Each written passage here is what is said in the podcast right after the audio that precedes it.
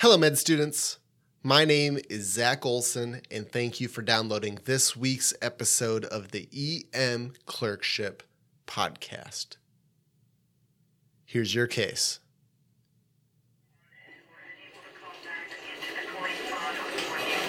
Okay, everybody, we got a 43 year old male.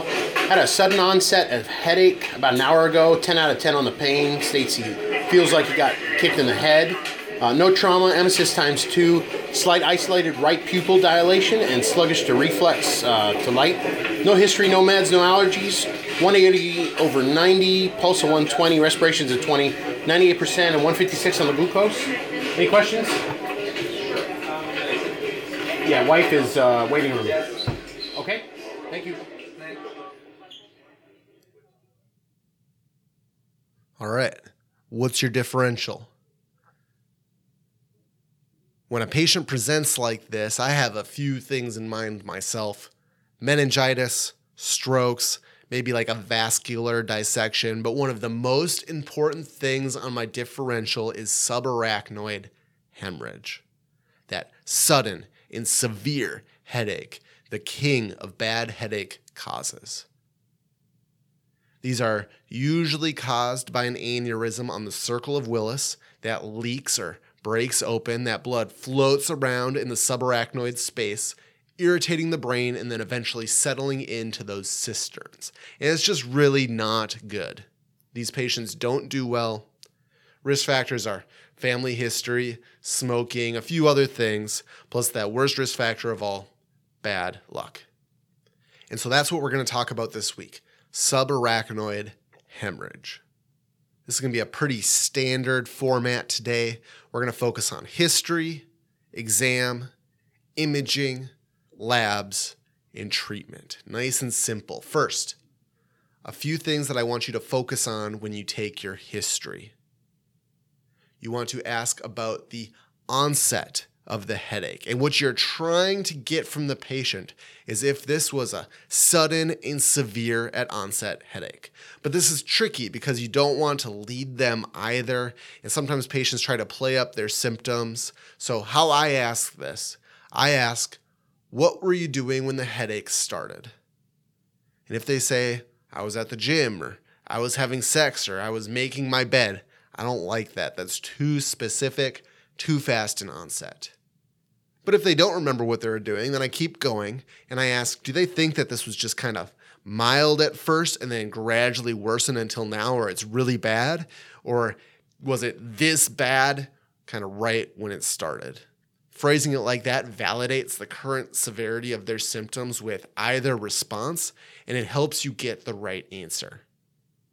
That's the first thing you ask on history. Next, I always try to ask if this headache is different for them or what they think is causing it because I have lots of chronic migraine patients who every time I see them, they'll come in and they'll be like, It feels like my head is exploding.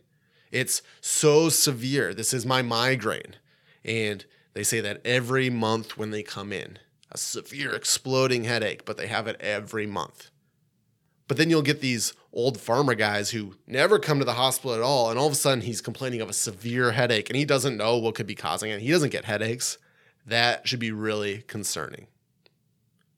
Third, you need to ask about the time of onset of the headache because we'll get to this in a bit, but CT scan is incredibly sensitive when the patient comes in within six to eight hours after their headache starts but then that sensitivity slowly starts to drop off because that white blood will start to turn gray on the CT and it's just easier to miss in the picture. Those are your core three questions severity at onset, similar to previous, and when did it start? But a few other things you can ask about here are also family history of aneurysm, photophobia, neck stiffness. When you say things like that, it makes it sound like you took a thorough history. Next, physical exam. Full neuro exam for your headaches. Attendings love when you walk the patient. And then really try to check all of those big neuro categories cranial nerves and mental function, motor and sensory, reflexes, and cerebellar function. And usually at this point, based off of your history and exam, you can usually rule out subarachnoid hemorrhage. If you want, you can go on MD Calc and use something called the Ottawa subarachnoid rule here if you want to impress your attending with a cool scoring criteria that has incredibly high sensitivity. Go ahead and look that up. It's called the Ottawa subarachnoid rule.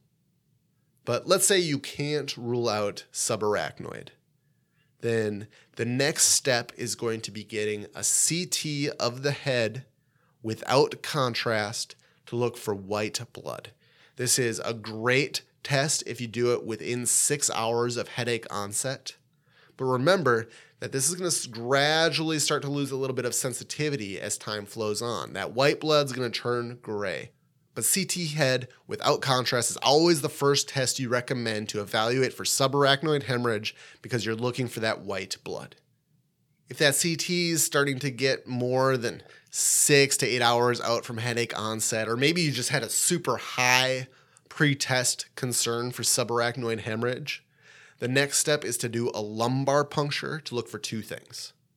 And you're looking for xanthochromia and red blood cells. If this is negative, you're done. If it's positive, you're done. The main hang up in here is that sometimes when you do your lumbar puncture, you're not going to get it on the first attempt. And if you don't, invariably, you're going to get some red blood cells in your sample. So now what? No xanthochromia, but you have some red blood cells in your sample, and you know that it was a traumatic tap. There isn't really a clear answer to this, unfortunately. We know that less than 100 red blood cells in tube four, your last tube that you fill, pretty much rules things out. A big decrease in red blood cells from the first tube until your last tube is usually a good sign as well, but it's not 100%. But this is just a hard situation. I'm sure your attending would love to talk to you about this if you want to ask them about their approach to this. But let's say you do diagnose it. Your last step then is going to be treatment. With treatment, we are trying to avoid four devastating complications of subarachnoid hemorrhage rebleeding, vasospasm, delayed ischemia, and seizure. And lucky for you, there is a well known prevention for each one. First, we know that the risk of rebleeding can be significantly reduced by good blood pressure control. I personally always use a nicardipine drip, nicardipine for neuro. Labetalol can be used too, but Bring that blood pressure down to 140 or less, is what Tintinalli says. Remember pain medicine. Remember to reverse warfarin or any blood thinners they're on. You're trying to prevent re-bleeding. Vasospasm can be prevented with an oral drug called nimodipine, which doesn't have to be started stat in the ED or anything like that, but it should be started during the admission. Delayed ischemia can be prevented by controlling body temperature and their blood sugar. And seizure can be controlled with an anti epileptic. But this is kind of controversial, and so I always ask the neurosurgeon attending what they want when I talk to them. And that's the approach to subarachnoid hemorrhage in the ED. Kind of a dense episode, but super important. Check out the Roshcast questions again this week if you want to practice this some more. And until next time, keep working hard keep studying, and be sure to enjoy your shift.